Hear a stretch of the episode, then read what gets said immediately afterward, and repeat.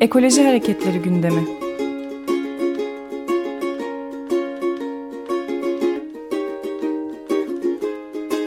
Çevre ve Ekoloji Hareketi avukatları tarafından hazırlanıyor.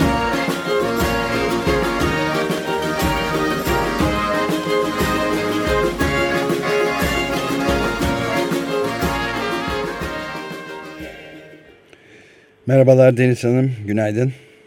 Merhaba, günaydın. Günaydın. Evet, bugün yeni çıkan afet kanunundaki hukuki sorunlar, zaten yeni çıkan hukuki yeni çıkarılan bütün kanunların da bir biçimde sorunları var. Deniz Gedik, sizinle de biraz bu afet kanununun durumları hakkında konuşabilir miyiz? Bizi aydınlatır mısınız biraz lütfen? Tabii, tabii. Ben Ekoloji Hareketi avukatlarından Deniz Gedik diye kısaca tanıtayım kendimi. Ee, bir vakıf üniversitesinde idare hukukunda araştırma görevlisiyim.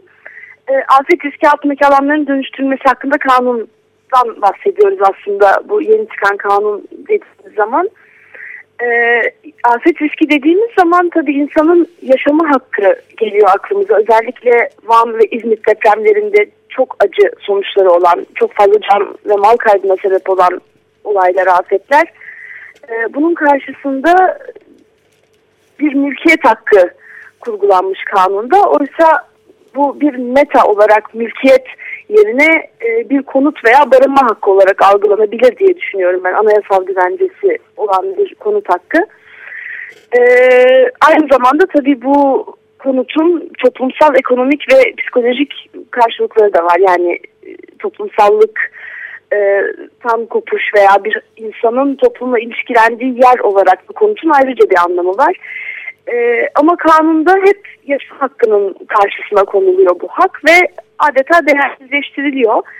E, ama yaşam hakkının karşısına konulurken mesela bakan e, Marmara Üniversitesi'ndeki bir panelde gayet e, biz en iyi yaptığımız işi yapıyoruz, İnşaat sektöründe ülkemize döviz getirmek istiyoruz şeklinde açıklıyordu bu kanunla yapılmaya çalışanı, çalışılanı bir ölçüde.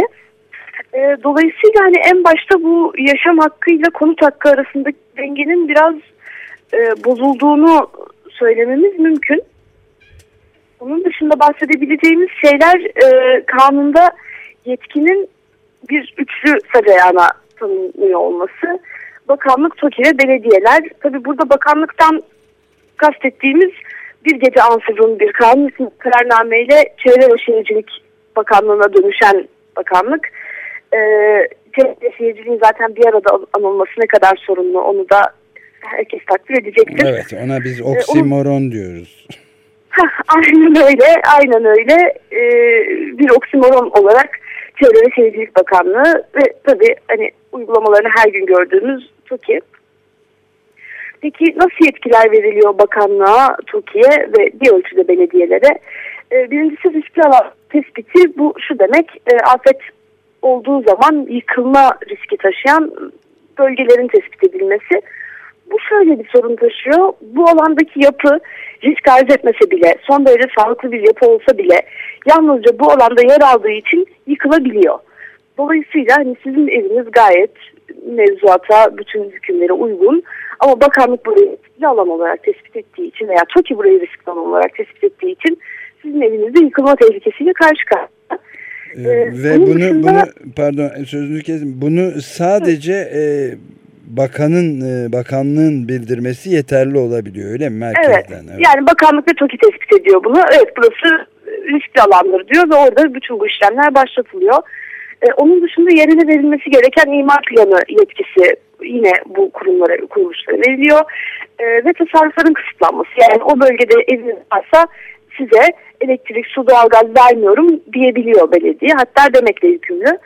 E, bunun dışında uygulanmayacak kanunlar sayılmış. E, çeşitli korumalar getiren orman kanunu, kıyı kanunu, kültür ve tabiat varlıklarının koruması kanunu ilgili hükümlerin uygulanmayacağı yine bu kanuna getiriliyor. Ayrıca Atatürk Kültür Merkezi alanında her türlü işlemi yapılabileceği de bu kanunla getiriliyor.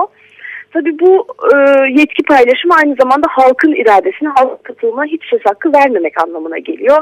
Ne bir bilgilenme hakkı, ne bir müdahale hakkı, ne de o süreçlerde herhangi bir şekilde yer alma hakkı tanınmış durumda. e, dolaylı olarak iradeyi, halkın iradesini temsil eden yerel yönetimlere bile çok az söz, söz hakkı tanınmış. E, peki uğranan hak kayıpları neler? E, geçici barınma hakkının verilmesi tamamen ihtiyari. O kurumlar isterse veriyorlar, istemezlerse vermiyorlar.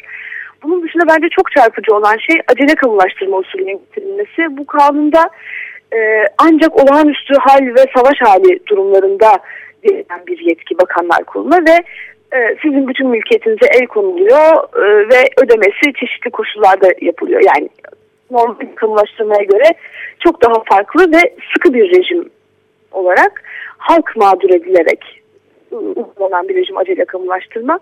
Tabii burada kentsel dönüşümün adeta bir olağanüstü halmiş gibi karşımıza çıktığını görüyoruz. Bir savaş hali gibi karşımıza çıktığını anlamak mümkün.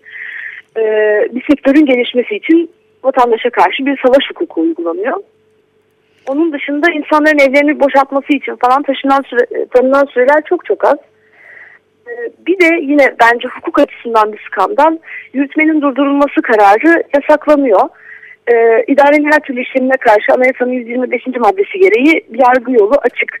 Ee, zaten yürütmenin durdurulması telaksi güç veya mümkün olmayan, tamamen imkansız zararların meydana gelmesi ve hukuka açıkça aykırı durumların olması durumunda uygulanan bir mekanizmayken, evet, yürütmenin durdurulması mekanizması kaldırılıyor. Dolayısıyla yalnızca ve yalnızca proje mahkeme tarafından iptal edildiği zaman durdurulmuş oluyor. Bu da nereden baksanız bir buçuk iki yıllık bir sürece tekabül ediyor. Proje o sırada tamamlanır, insanlar evsiz kalır. Hani bu, bu kimsenin umurunda değil gibi.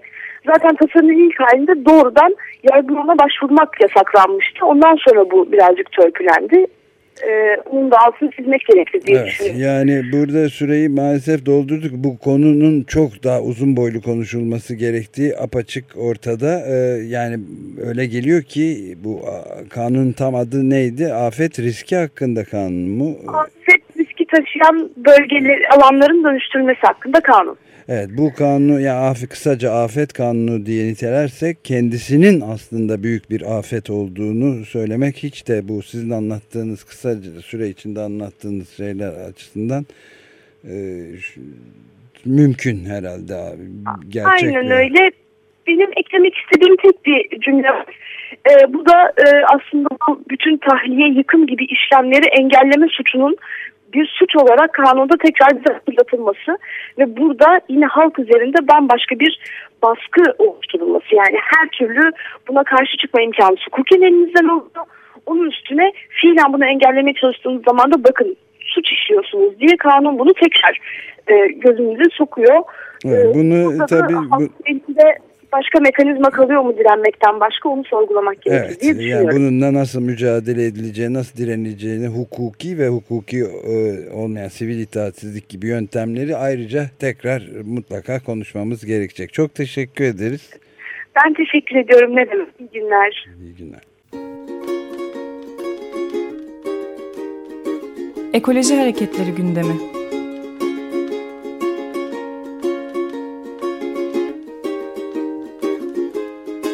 Çevre ve Ekoloji Hareketi avukatları tarafından hazırlanıyor.